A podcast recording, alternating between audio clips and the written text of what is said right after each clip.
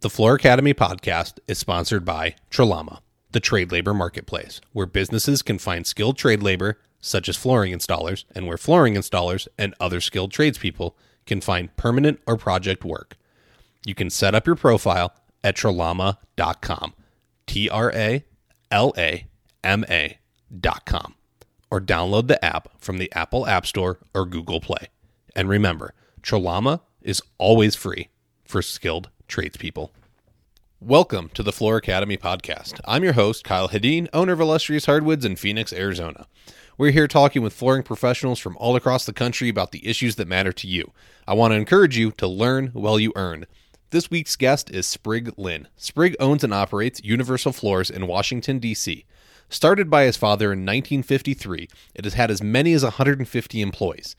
Currently, they are running around 40 employees and maintain the business through having great systems to keep everything in check. Listen in as we talk about why systems will make a difference to your business and why you need to have relationships with your fellow tradesmen and women.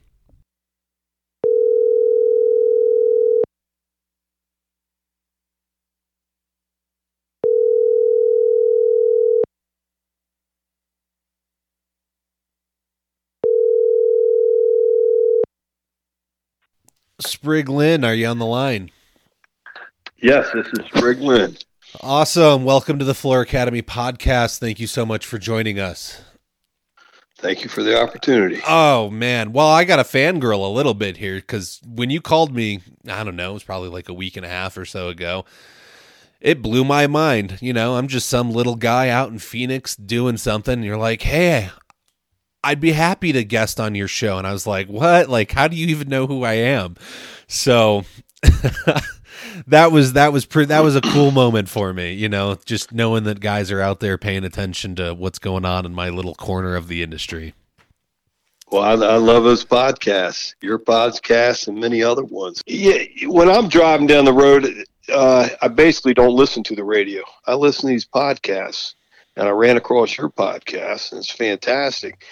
And I just love listening to people that have the energy and the knowledge and they're talking they're singing my song they're, they're talking about what i know what i love and every single podcast you pick up on something Mm-hmm. something a different insight or an angle or just refreshes a floor guy Mm-hmm.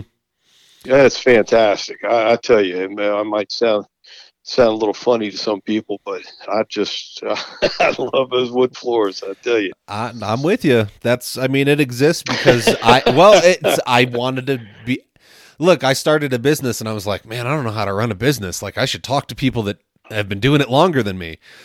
And I went, Oh, I- you yeah. know, I went looking for the, the podcast and it didn't exist. So here it is. And now everybody just kind of gets to hang out and listen to a couple of floor guys talk and hear their insights and, how they feel Yeah, about different things. And so if it can help you know just i want to propel the industry forward. I want it to be better than than how i found it. I want guys to be able to well, and gals to be able to be more successful.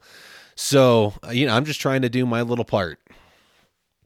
Well, well, back in the day, our, our so-called podcast, before it was such a word, was Thanksgiving, any family family gathering. You know, everybody in my family, my cousins, second cousins, uncles, you name it, they're they're on the floor business or Okay. a distributor or somewhere connected with the floor. So that's all we talk about. That's all we talk about is wood wood floors. Uh, i'm sure So, your wives uh, were so happy and, and, and, and you know what? We barely knew anyone out of our area. Mhm. We we barely now it's absolutely incredible.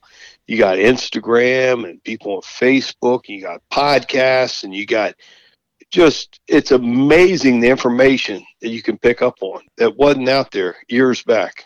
oh it's, yeah it's absolutely incredible. it's the the connections you can make now are are so much more meaningful i think and uh the in, the information spreads so much faster to get from one area to another. So um let's uh who are you?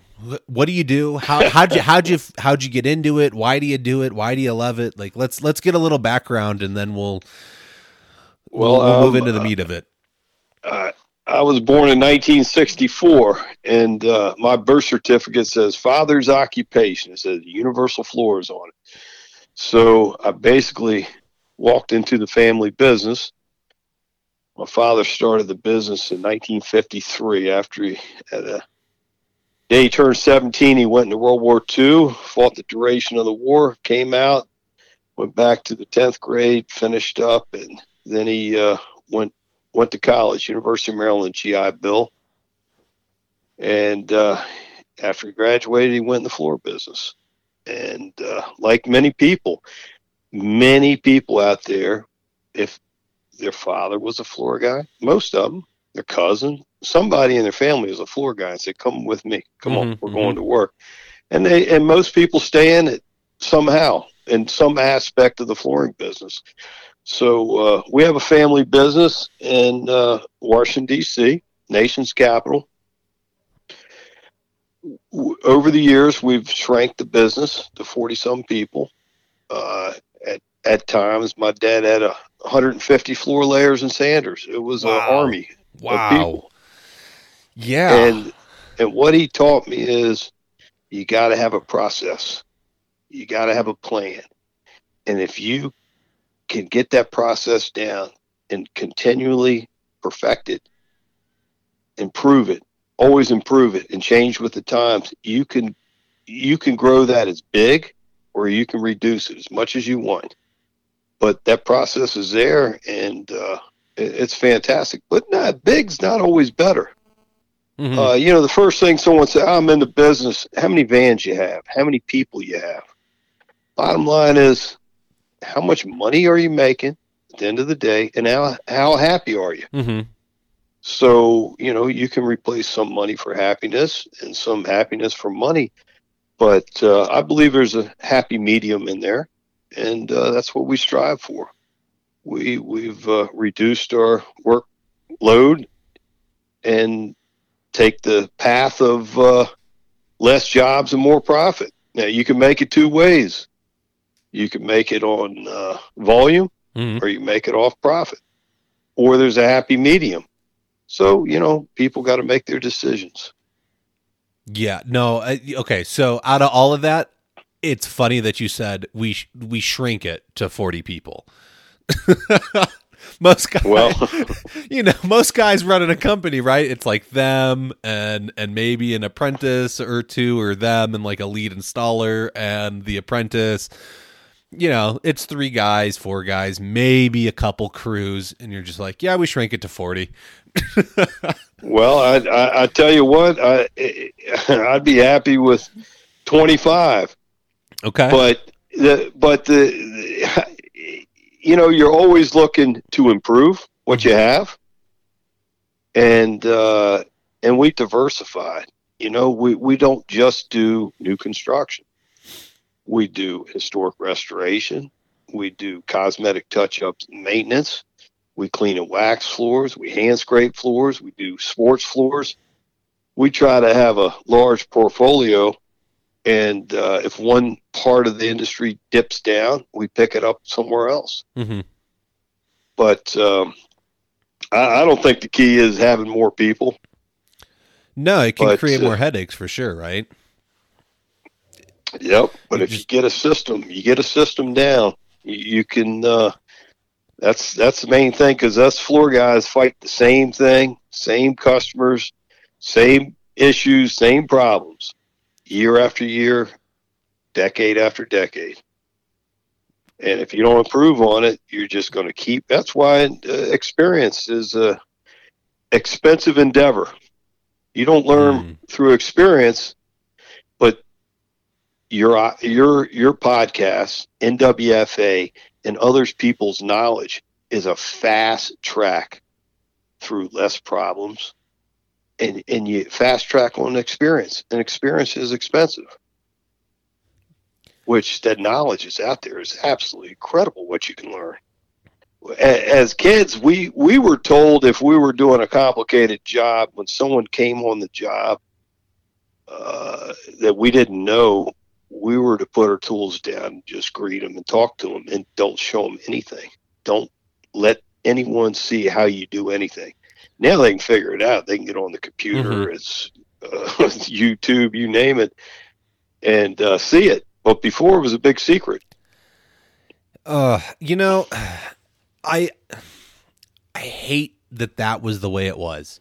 And I get it, right? Like you have your own proprietary ways of doing things and you don't want guys running off and taking what you're doing and then doing it poorly or stealing the work from you, but at the same time, if you're not passing that knowledge on, how do you expect the the artistry of the trade to survive. And so Well, there's I- like it's like yeah. this double-edged sword, right? Like you want to keep it to yourself, but if you don't pass it on, then how, how it just it dies with you. Well, with, with the NWFA, it's absolutely incredible. It is there's a resurgence of very, very talented people. You look at the floor of the year contest; it's they push the envelope every single year, and I believe in the last ten years, the amount of talent in the United States is absolutely incredible. Incredible people uh, just making the most elaborate patterns. You know, you don't need a factory to make it. These people make it themselves, Mhm. and uh, it, it is uh, it's it's incredible. I mean, I never thought it would happen. That's why I volunteered to teach for many many years. You got to give back. There's a lot of work out there. There's floors in your state, in Kentucky, Hawaii that I've never done a floor, and there's somebody's got to do them. Yeah. I can't do all the work. I don't want to do all the work but uh, you you raise that bar up, and uh, it, it's it's a good deal for everyone. It is. I think it. You know, uh, there's there's a problem, right? You know, everyone talks about the shortage of installers and young kids don't want to work and this, that, the other thing. And by being able to show off these floors eh, of like, look, yeah, I can walk in and I can straight lay a floor. Okay, there, th- that's not that challenging, but I can take it to this level here. If we make the trade sexy, and we sh- and, we show off what we do, right? Like let's show off the craftsmanship, the artistry, the creativity involved in it. We can draw people back in, and we can take it from being the commodity it's become. I think in a lot of instances, just floors. People think floors are a commodity at this point instead of a luxury item, and so we need to turn it back the other way and show them that no this you, you don't need this but you can have it and there's a cost behind it and then we can command a little bit more respect Yeah, I mean there and and the industry was pumping out so much pre-finished floors. It was incredible, and you know what? Uh, you know, people that just sand floors were saying this is horrible, this is terrible. But I said, look, that's job security. There's two kind of floors out there: ones that need to be sanded and ones that will need to be sanded. So all these floors are going to be sanded sooner or later, and they'll never invent some type of computer program that's going to sand or install a wood floor. They still need a human behind it. And it's a noble trade. It's a good trade. Uh, I, I love it. I mean, when my dad started out, they were getting paid three or four cents a foot to hand nail, cut nail floors. oh man They were supplying, installing, and sanding two and a quarter strip for 44 cents a square foot. I said, Dad, how did you? eh," He said, We just made a living. You, you didn't get rich off of it. Mhm. Now a guy can, or a gal, there's a lot of girls in this business now, they can really uh, make a daggone good living. But if they get a system down and they can emulate that system, they can get one or two, maybe they're comfortable with three crews Mhm. because you can only physically work so much yourself. You know, you you, Yep. you gotta you gotta reproduce that, and you can only be in so you, you can't be a slave to your job. I mean, you got to go on vacation. Got to have somebody working for you. hmm So you you keep mentioning having a system, and I I love it because that's I ag- agree one hundred percent that there has to be a set of rules you follow, and you you know there's the it's the higher authority right like you are an employee of your business And so this is how the business is, says it needs to be run. And you've established that this is what works for us. So, what are some things in your system that have made you successful? Well, we, we got a, a, certain amount of profit we have to make on a business. You know, some people just will cut their call, cut it, cut it, cut it, cut their price, mm-hmm. get the job. We got to stay busy. We're not in, this isn't really our hobby. It's kind of our hobby, I guess, but we're in it to make a living. So w- we set uh, uh, price structures where you can go in between a high and a low. But then again, we we cost every job. So we know what our profit margin is mm-hmm. on each on each particular job. Now you got to average them out within. We run the numbers once a week, then once a month, once a quarter. As long as it's averaging out to what what you know your true costs are, you're good. Some people are just flying in the wind. They don't know what their costs are. They never analyze their true costs. You know how much everything costs, their overhead. And another thing, we go to our fixed costs, our rent, our gas, our insurance, our mm-hmm. workers' comp, and our supplies. And you, as long as you're not giving up quality, you try to shave those fixed costs. And most people get with the insurance company for 20, 25 years, 10 years, you name it, and they just pay it. Mm-hmm. They don't put it out to bid. Hell, when I bid a wood floor, sometimes I got three or four people bidding every other job. Not every job's a blank check. Yeah. And guess what? We put our insurance out for bid. And we bring the insurance agent in. What can I do to cut my costs? How can you help me? And they'll tell you. And I tell you, it's what well, we have a, lot of processes and and how we schedule the work and you know that's a that's another uh, whole nother subject. And uh, so it's and then we we analyzed a thousand jobs on on the average how long it takes someone to install or sand or finish or coat and uh, it's all about the numbers. We analyze the the uh, the information. Mm-hmm. now you can get a real simplistic and uh, and maybe take a different approach. But most people just work, they get paid, and they see how much money they got in the bank. Yeah. So. And I mean, look, if your bank account's fat and and you understand that that's not necessarily your money, that's the business's money, and you have to pull from it to pay your bills, it and it continues to grow, you're probably on the right track. But you're right in that you need to know your costs so you know if you're actually being profitable on every job and where you need to charge more. And you got to track the hours of how long it takes somebody to put in you know 100 square feet of x type of floor. How long is it taking them to do the base shoe or the quarter round? How long is it taking them to do x y z? And you you keep keeping track of it. So did your dad teach you this? Did the business evolve more as as you took over? Did you bring people in that were experts at this? Where you know? well he he, he he obviously taught me his system and we have improved his system and we're always improving and changing with times you know with uh, technology. Mm-hmm. you know they were mostly all with paper.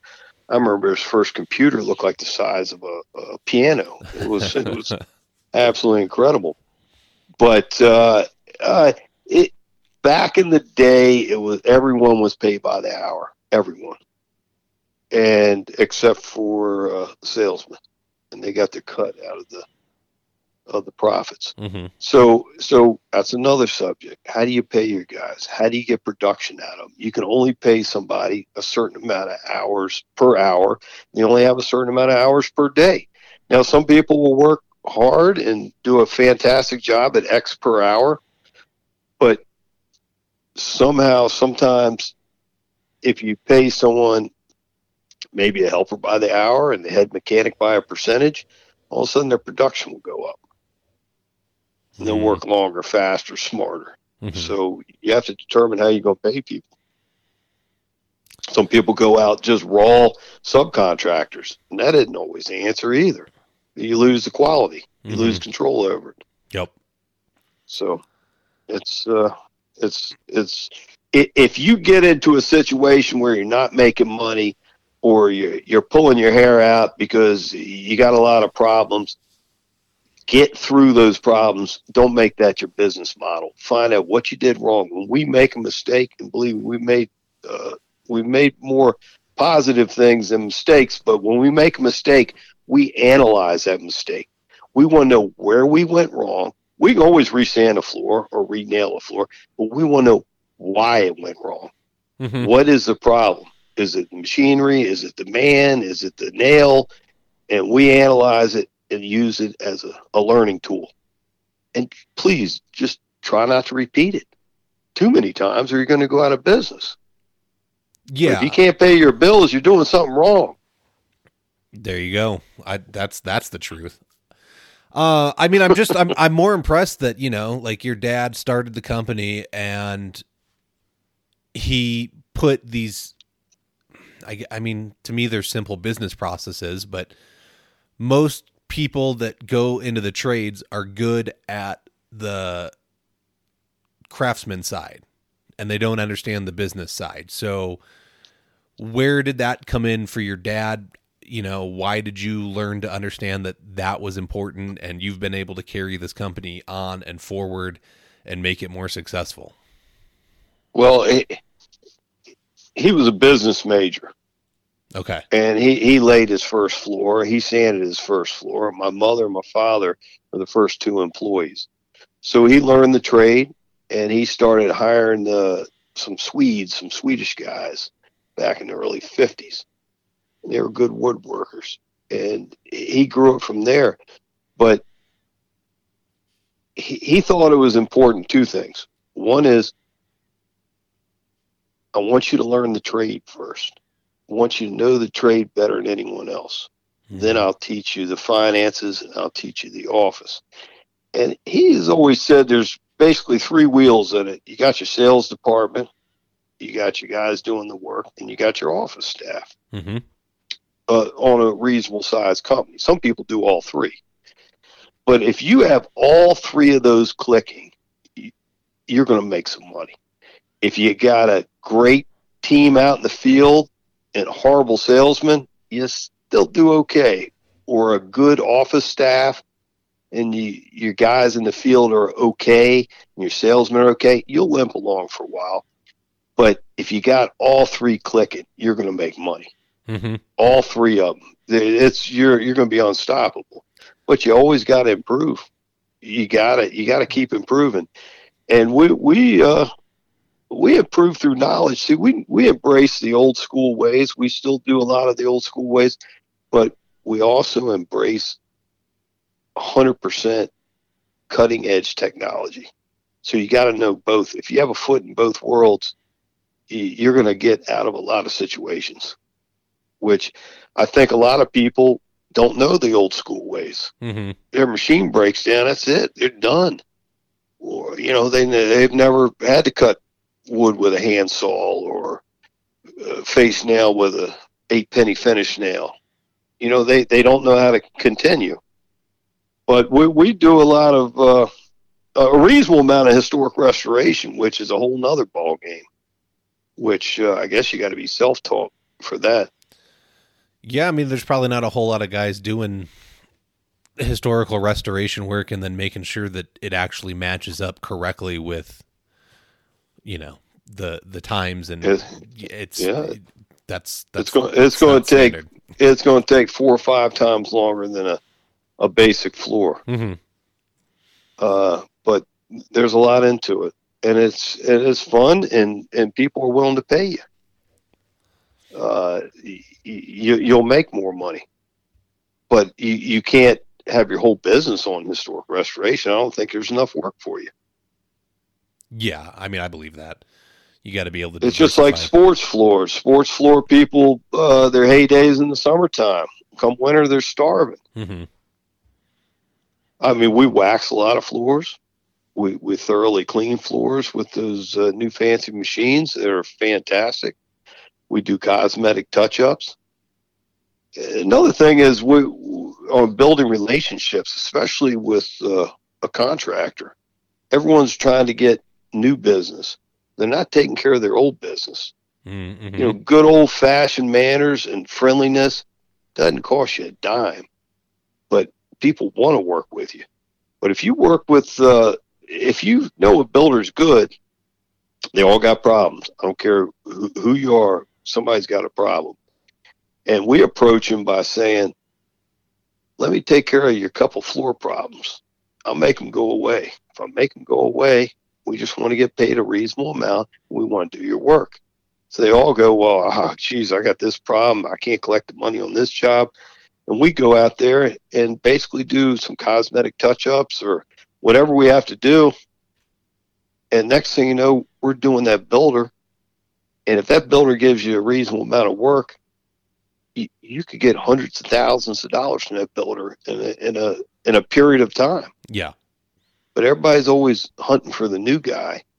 You got to take care of your old guys too. You got to take care of your old customers. You got to take care of a customer each one every time Mm-hmm. because because we don't really advertise barely at all. I mean, besides maybe social media Yeah. and and uh, get, your name out there. It's all word of mouth. And I, you know, that's that's a business model that a lot of guys are very proud of. That they never have to advertise. Everything's word of mouth. They've had the same clients for 30, 40 years. And I, I think it depends on the model you want to run, right? Like if you want to run a, a couple showrooms with a bunch of salespeople and you want to be in different markets, like you're probably going to have to do some kind of advertising to continue to generate enough leads to keep that many, the, amount of people you would need busy versus I mean, you're down to 40 people, which is still a significant amount, but you've been established since 1953. So you've got good word of mouth after what, 50, 70, 77 years? 67 years? Where are we at? 67. Yeah, yeah, it's pushing seventy. But you know what? You, you're only relying on your last job. You you could do fifty years of great jobs, and you know, you, you it isn't like you have a bunch of signed contracts waiting in the wings. I mean, you know, you, you do your work does back up to a certain degree, but uh, I, I think it's a working relationship. You got a relationship with your supplier, the manufacturer, people that make your equipment.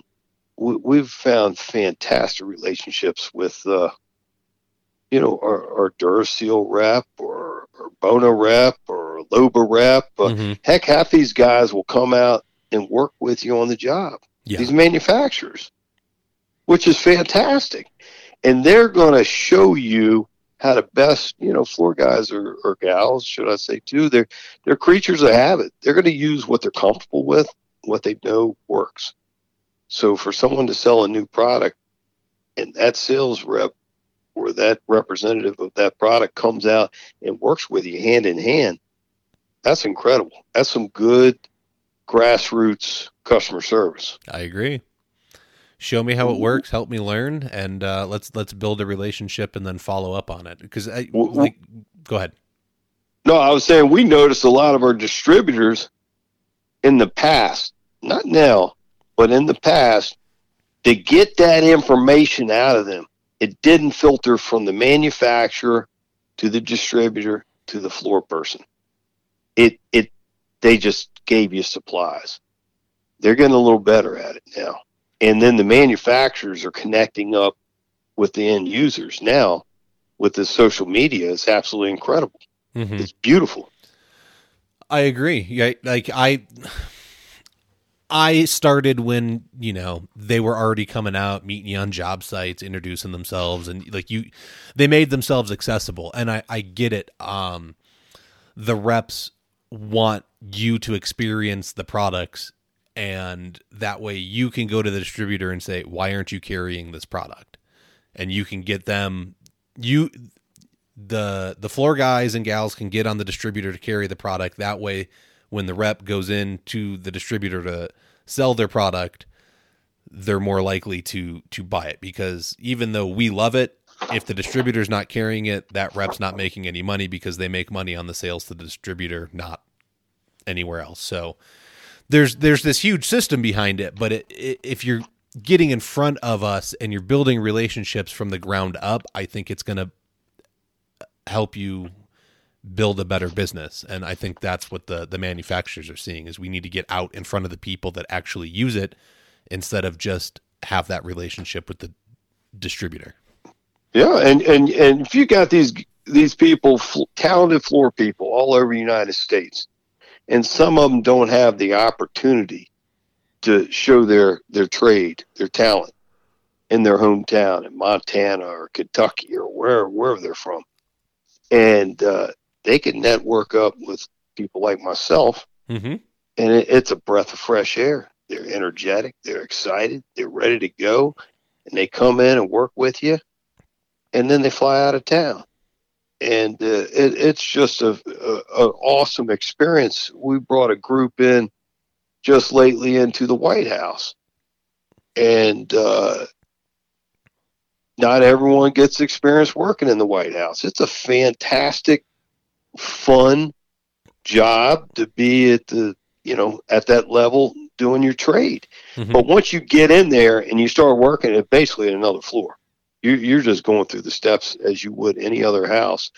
But uh, the, these guys come in and, and work with us, and uh, I always pick up something from them. They always got some little trick of the trade or some way they do something. It's just awesome.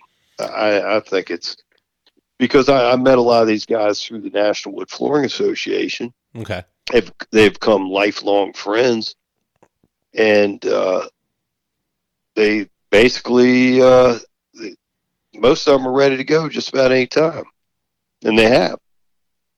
Yeah, which which helps that. me. It doesn't it doesn't cut away from my labor pool, so we can continue. You know, you get hooked up on a uh, a pretty large job or some of these other prestigious jobs. You only have so many people you can put in there, and when these people call, they, they call. You got to roll out. You got to do it. You got to perform. Mm-hmm. Every piece of equipment, we have to have a spare piece of equipment sitting there in case that breaks down. You got a big machine, you better have another big machine. You better have another edger. You, there's no walking out to your truck in a high secured area. You, you, you're going in there and you're staying in there until you get your job done before you walk out the door. and uh, it, it's it's it's it's pretty incredible. All right. Fun. Yeah. No, I believe it. Um, and I mean that was that was covered in uh, the NWFA magazine. There was an article about that process of you bringing those guys in. So, when did you stop? Well, I, okay. So, at some point, your game of wood floors had to have changed. Like you said, you would sit around at Thanksgiving and talk shop, and it was with all you know your family and locals, and when did your worldview expand and how did that affect you, what you saw as the wood flooring industry so that you started building these relationships? When i when i joined the, the national wood flooring association. Okay. And when was that? And uh geez uh, it's it's been quite a few years okay. but what i did is i joined when i went to my first convention I did not know one person there, not one single soul. And then I, I started meeting people. Uh, so this looks like a floor guy. Let me talk to this person. Then next thing you know, everyone you got people from all over the world in the United States, and they all know what you do and how you do it. And it was fantastic. Then I started uh, volunteer teaching. Then I started teaching. Then I started doing some lecturing. Then I started teaching some at the convention, and then I, I served on the board for eight years. I think I served on nearly every committee or chaired every committee of the National Wood Flooring Association. So I absorbed it 110 percent, hmm. and I met a lot of lot of good people, and I picked up on a lot of knowledge. And that's your pipeline for the new knowledge coming in. You're not just some people get comfortable with knowing one thing and that's it. Mm-hmm. And you can, yeah, the more you learn, the more you earn. I'm telling you, it, it's there. So if you don't know how to bend wood, bending wood might be a little intimidating, but if you don't know how to do it and you got the, the thirst to learn, you can learn and you can be damn good at it. And sometimes you got to plant seeds. Sometimes you got to do a little bending around your, your market And uh, next thing you know, you'll be known as the only guy can do it. Yeah. And not only do you get that job that has that curve, but you get the whole rest of the job with it. We got people calling us, Will you just do this curve for us? No, we got to do the whole package or we can't do it. Mm-hmm. Uh, we always try to stay five, ten years ahead of the curve. Before they had black, black stain straight out of the can, Okay. looks black as your steering wheel. You had to know how to dye wood and do other methods to get that color. So before they came out with a product called like Invisible or Natural, you know, they got the Invisible. It looks like there's nothing on the floor. Mm-hmm. We were doing a, a, a what do you call it? A, a backyard chemists, and we came up with our own way of doing it years and years before it came out in a jug. So when we are ahead of the curve before everyone can just go buy it, we're making a lot more profit on our jobs. And then once it comes in and it's in a can, you know, the genie's out of the bottle and you got to find the next thing you can do before anyone else can do it. So if you know how to do a Scrooge effect, you better master it and be very, very good at it because you can ride that wave for a few years and you're going to command a lot more money. Once everybody knows how to do it, this, Mhm. the, the gig is up. So we try to stay ahead of the curve on knowledge and technology and and if we don't know how to do something, we're going to find out how to do it. And there's somebody in the United States that knows how to do it, and they're damn good at it. You're right. And sometimes you got to pay that person to come in and you work alongside of them. He's not really your competition. And next thing you know, you you got one more thing in your toolbox that's going to make you some money. At the end of the day, you're you're you're you're, you're trying to make some money, and uh, you don't want to kill yourself out there. You know, it's like a professional football player. After many years, your your body's beat up. Mm-hmm. So you so you gotta either change your your mo or how you're making your money in the same industry. Yeah, I mean, you want to find the easiest way to make the most money, which goes back to what you were saying before. Is you got to find ways to cut your overhead. Uh, that and you, you got to build a good team around you. there you go. And I, you know, And you go ahead.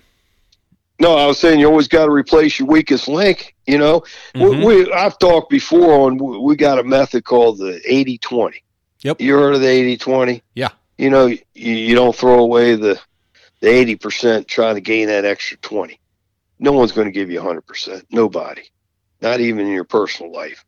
So uh, a guy working for you or a gal, you know, you, you got to don't throw away that 80% person looking for that extra 20. You'll never get it. But you're always trying to find that better person. And I think if you get a better person, just the, the person, the individual, you, you, and they're teachable, it's going to be better off than trying to remold somebody and turn them into what you want them to. They'll fight it every time. I you got to find someone that's going to be excited about what they're doing and and have a thirst to want to improve. And it's gonna you're right you right like you don't want to like you said you don't want to fight them. You want them to come to you asking questions. What do I do next? How do I get better? How do I do this? They're off on their own trying to learn. That's those are the people you I would that- love to find. Yeah, that I'm telling you, that smile and a handshake and good old fashioned manners goes so far. It's absolutely incredible. Customers see it when when you're excited about doing their job. hmm I mean, a a customer, we go in a customer's house, they are paying our mortgage, they're paying our car note, they're paying our grocery bill. That customer is the most, people say, what's the most important job you've done? Uh, The job we're working on right now. Yeah. Because that's who's paying our bills at the end of the day. And uh, if you have bad customers, one after another, you got to sit back and look and see what you're doing wrong because you're either attracting the wrong customers, your price is too low. I don't know. But if you have too much work and you're backed up six months and you're booked up to the gills, guess what? Raise your prices up. And you'll weed some of those out. And then your work slims down. You got to lower your price a little bit. And then you got to ride the wave up and down. Mm-hmm. You don't just say, I'm charging X a square foot and that's it. You, you, you got to increase it when the demand's out there. I don't know. What do you think? Do, do, do people do that? I that's I've heard that a lot. Um, I mean, I'm booking into January right now, and it's you know early November, mid November, and this will come out in December. So, um, that I you know if I get booked out six, eight, ten, twelve weeks, yeah, I increase my prices because if if you're willing to, if I can bid it and you're willing to wait, heck, man, I won. And if I don't get it, then I get down to four weeks, six weeks out, and I'm lowering my price and coming in at like what I normally charge and yeah, winning jobs. And then I, I, I mean, know, I, get back out. I don't even know if people. Some people don't even write contracts or take deposits. Correct. You know, if someone wants to schedule work with us, they're going to give up at a minimum one third deposit. That assures them we can schedule it. Mm-hmm. If they don't do that, I can't schedule it. Correct. There's got to be there's got to be good faith on both sides. Like I'm going to put you on my schedule, but you need to give me money showing that you're committed to me and you're not going to back out. And if you do back out, I'm keeping your money. Yeah, there's nothing wrong with asking for your money. Nope. And and another when people write contracts, I mean, you got to write a well-written contract. I mean, you could fill volumes up all the things you're not going to do, but you got to spell it out. You know what your your basics, what you're going to do. You're going to replace the shoe molding.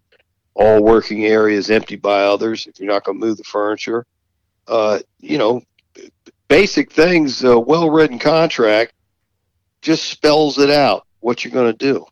Yeah. Because a lot of people will assume, you know, next thing you know, you, you they want uh, a, a, fancy stain, and you didn't charge for it.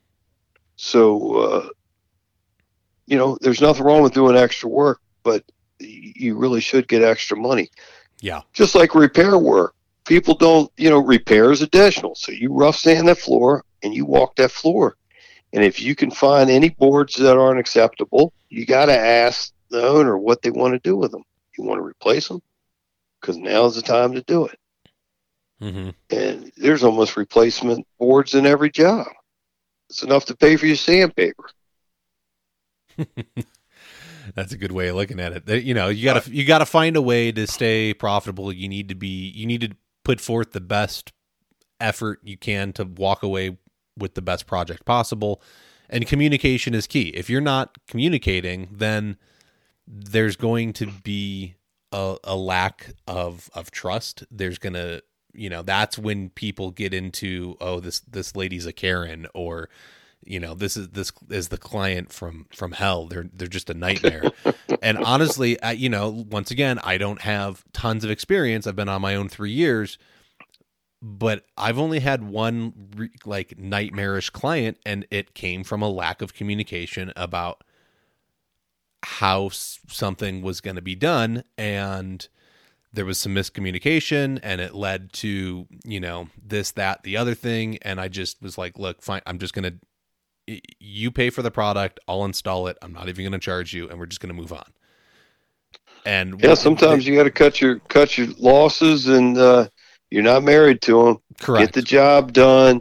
If you can read someone and they're a stickler on time, what time are you going to be there? Show up five minutes early. Just get this job done. Mm-hmm. And and and and if somebody needs hand holding on every aspect of the job, someone wants you to text them every couple hours. If if you read that person and that's the way the person is, no sense of fighting it. Just give them the information and get on with the next job. And sometimes the really tough customers are your best salesmen out there. Mm-hmm. They're going to tell you because they're their friends and neighbors know this person is very picky and demanding. If they are pleased, this floor person must be doing a hell of a job. That's and uh, yeah. The problem is we get these calls from all the jobs that say it can't be done.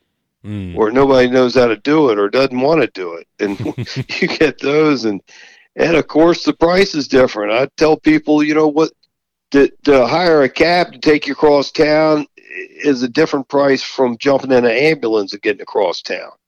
You know, if you got an emergency situation, you got to charge more money. There's nothing wrong with it. As long as you tell them up front what you're charging and they're willing to hire you, there's nothing wrong with asking for more money.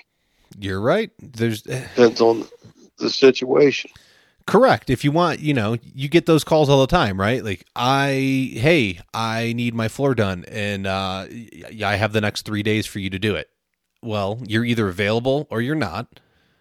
And if you can free up a crew from some other project and and take care of it, well, this is an emergency. I'm having to shift things around. I'm going to put a premium on this to make sure it gets done on time. Maybe they have the guys have to work 12 hour days the next three days to get it done in that allotted time. So you can pick and choose, and it, it's your business. So just put the numbers on it that need to be there to make it worth your while to deal Yeah. with the situation. What, And, and and some of these jobs, the best job is the one you walk away from. Mhm. You get that feeling darn straight. that you shouldn't be doing it, then you just politely excuse yourself. I don't think this is a good match. I'm sorry. And I've had people get mad at me when I tell them that. You Mhm. know what? What am I going to do? But sometimes you get that feeling. I shouldn't. I'm not. I shouldn't take his job. Don't take it. Yeah. Get out of there. Run. Yeah. Oh. Sometimes. Sometimes that's the best. So now let's let's go back. You, you brought in all these guys to work on this project in in DC, and you you were talking about how you know you were raised that like we're not gonna show what we're doing, but now you've got all these guys from across the country. You're talking about how maybe you need to fly somebody in, and they're really good at a skill, you know, out on the West Coast, but you're East Coast based, and you fly them in to teach you how to do their skill. How Oh, has stuff well- like that changed your business? Because now you're talking about Oh. exchanging the skills instead of hiding the skills. We we we we, we show it all.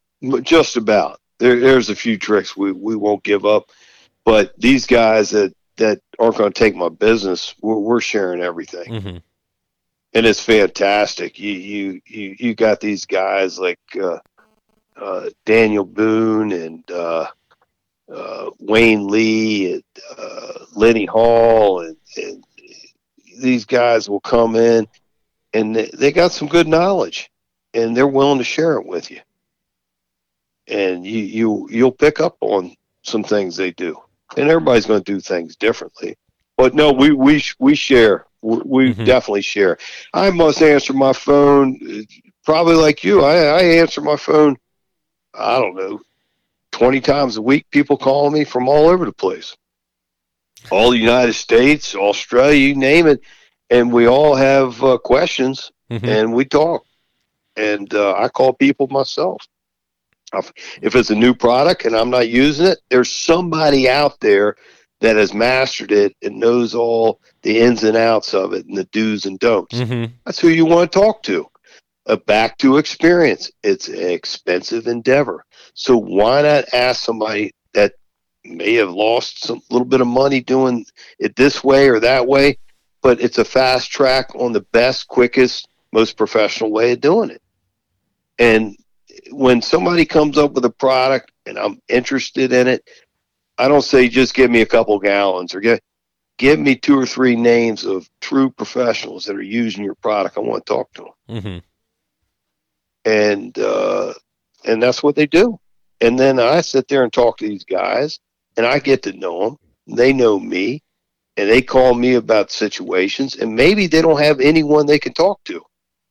They can't just go back to the office. Hell, my dad be 94 years old. I can come back and ask him any question I want. And some people have no one to go to. Yeah.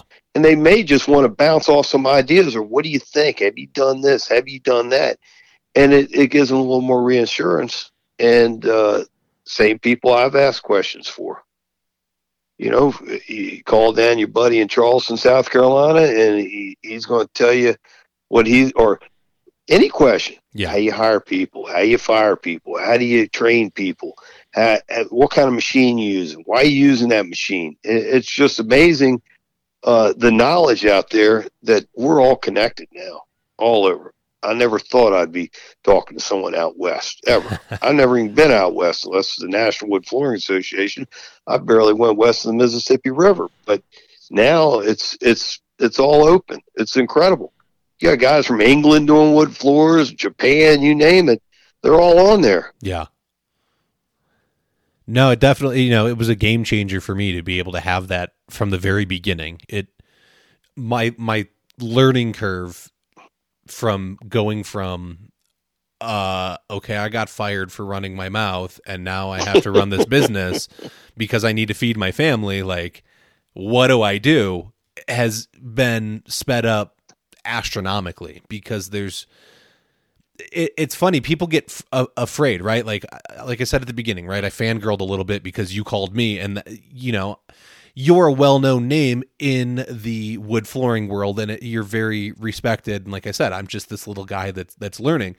But honestly if i would have picked up the phone and reached out to you six months ago and you'd never heard of me and i had a question and i knew you knew how to do it really well i have a good feeling you would have said hey i can't talk right now. Can we talk about this later? Or if you had a minute you probably would have answered my question for me. And that's the biggest thing i think that guys and gals need to know is like most everybody that's in the flooring industry is pretty down to earth and willing to help you out. Just pick up pick up the phone, send a Facebook message, go on Twitter or Instagram or whatever platform you're on and just reach out and you're going to be amazed probably 98% of the time that they get back to you and they're happy to help you learn.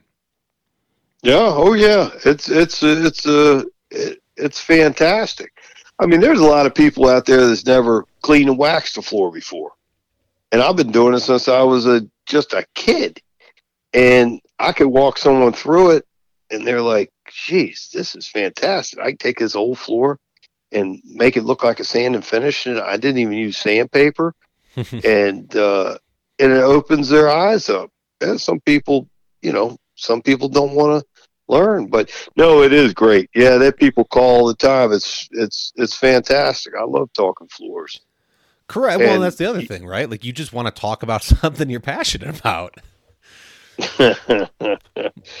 I, I tell you, it's it's there's so much knowledge out there. It's absolutely fantastic, and and you know, and we go and we call our sandpaper manufacturer or our lumber mill where they make our wood flooring and we say, hey, we'd like to tour your factory. Mm. We want to go up there. And we take a trip there, and you're building that relationship with those people.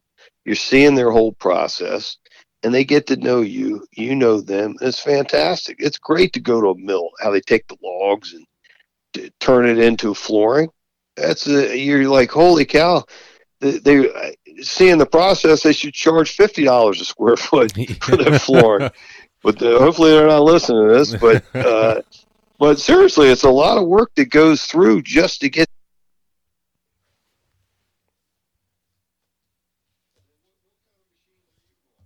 Uh, hold on, I touched my phone and I messed everything up. I'm horrible.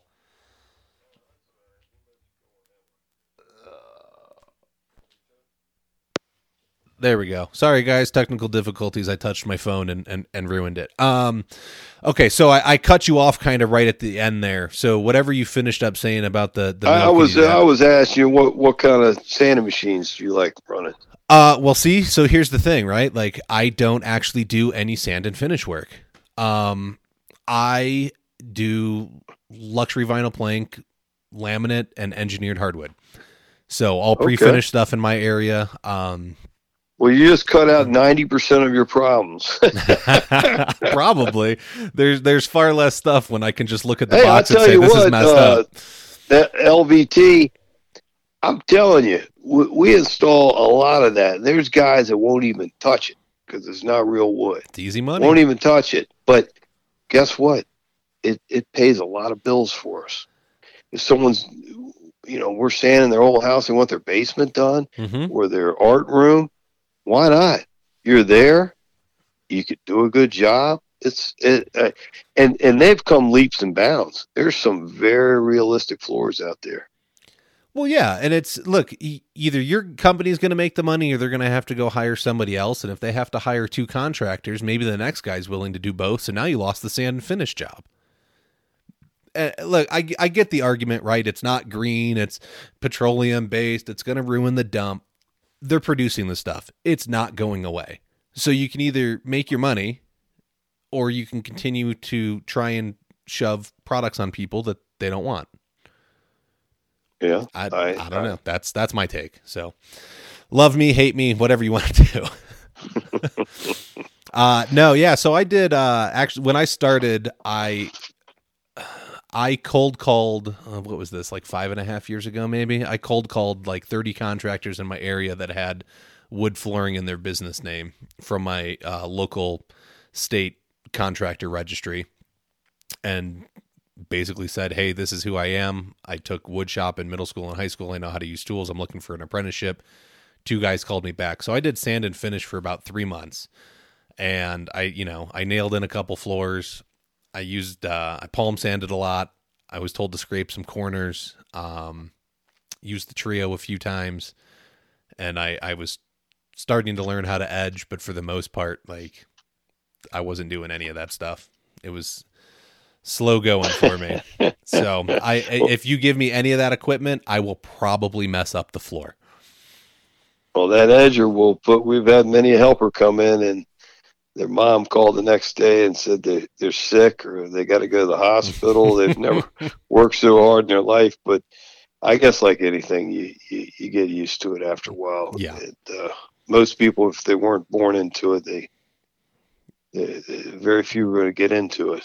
Yeah. But once you get into it, you kind of love it. I So, well, and that was uh, it. I, I I did love it. Uh, The guy just didn't have enough work to keep me busy, and twelve dollars an hour wasn't necessarily feeding my family very well, and so his work dried up, and I went to somebody else, and they only did the pre-finished stuff and fake stuff, and that's what I learned, and that's what I was able to go out on my own with. So, I mean, I would love to learn, but it's hard to go and stop making six figures a year and go back to making twelve dollars an hour. So, I'm trying to That's I'm, true. I'm trying to get those processes in place so that well, I that can go learn. NWFA is that NWFA is a good place to to start. Correct. I'm I'm waiting. I I'm, Jason Elquest is hopefully going to be able to hold some classes at his shop over on the west side of town in Phoenix. Oh, he's so- fan, he's fantastic.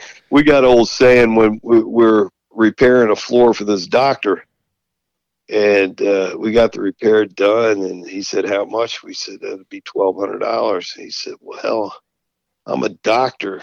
I don't make that kind of money." I said, "Well, either did I when I was a doctor." the floor guy got back to working on the floor, so. Uh, I, I think the trades get a get a bad deal in the United States. Uh, you know, they're not, but I think that's changing a little bit, especially with uh, some of these absolutely incredible floors people are making and doing. I hope so. I really do.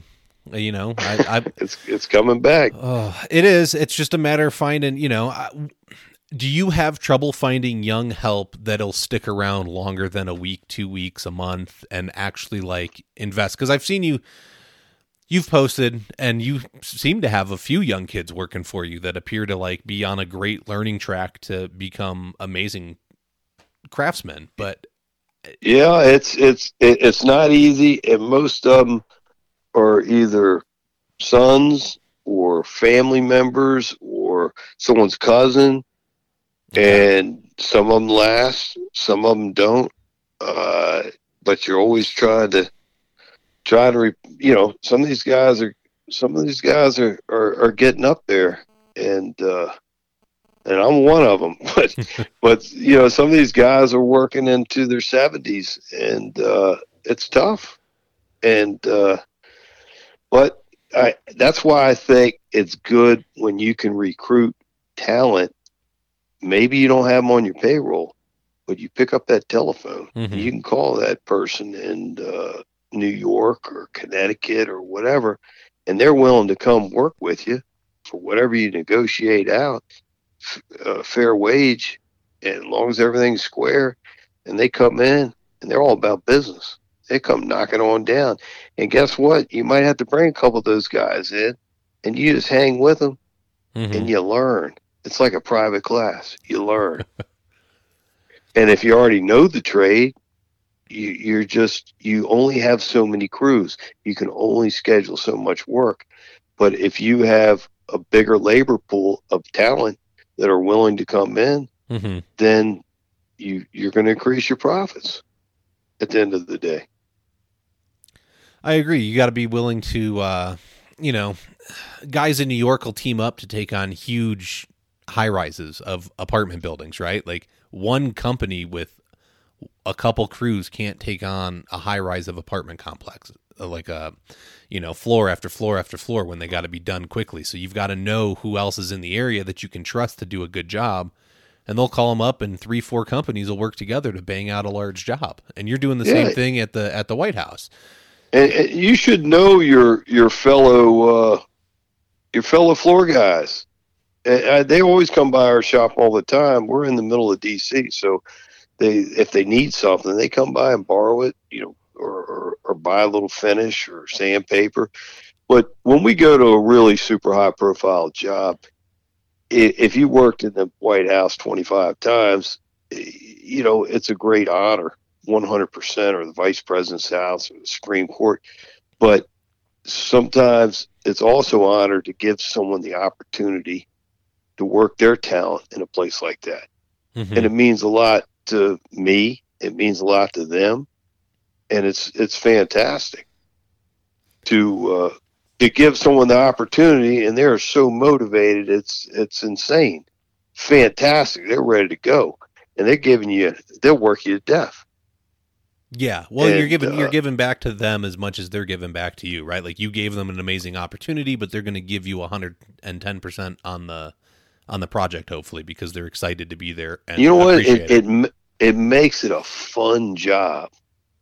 It makes it, it, you know, everybody's happy, everybody's working together, everybody's, you know, putting all the resources together, and we just knock it on down. It's it's just fantastic.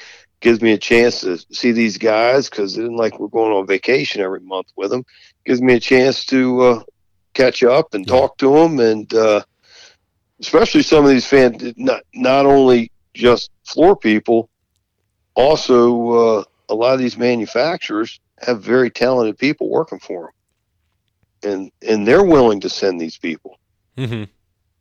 which would I mean it's just uh, it's a good thing for everybody.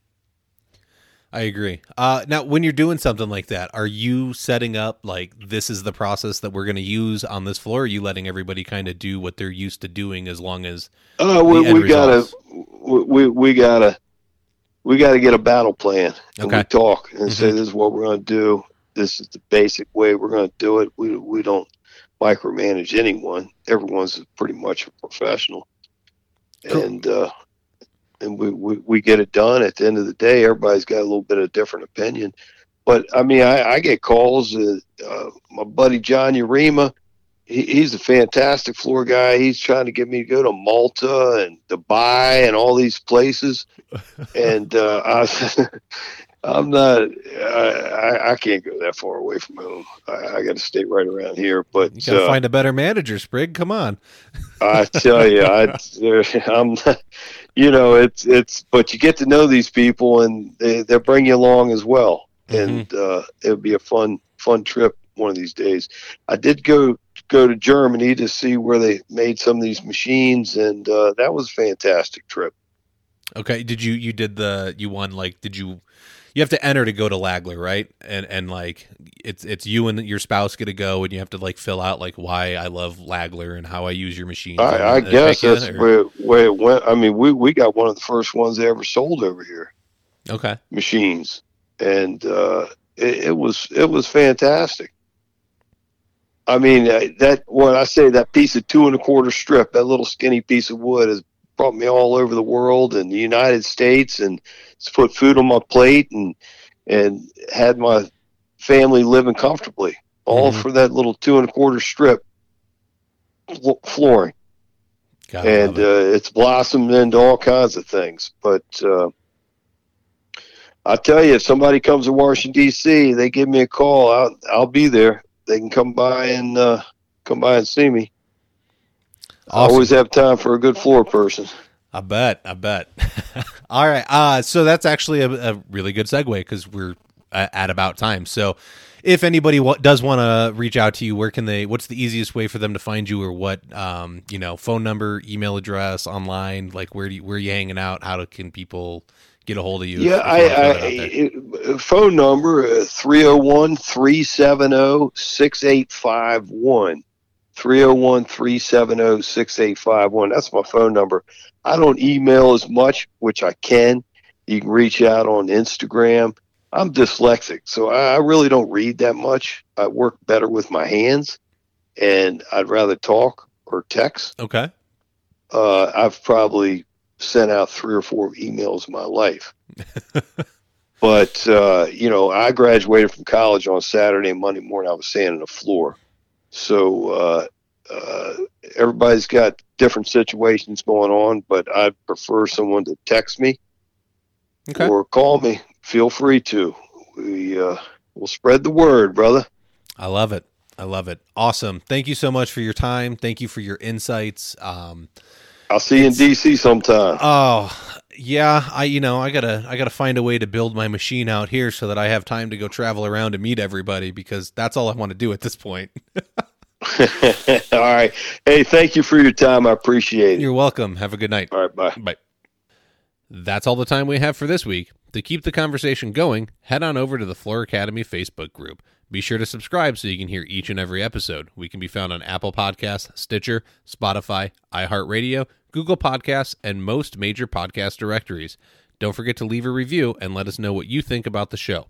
If you would like to be a guest, have questions or feedback, you can email us at flooracademypodcast at gmail.com.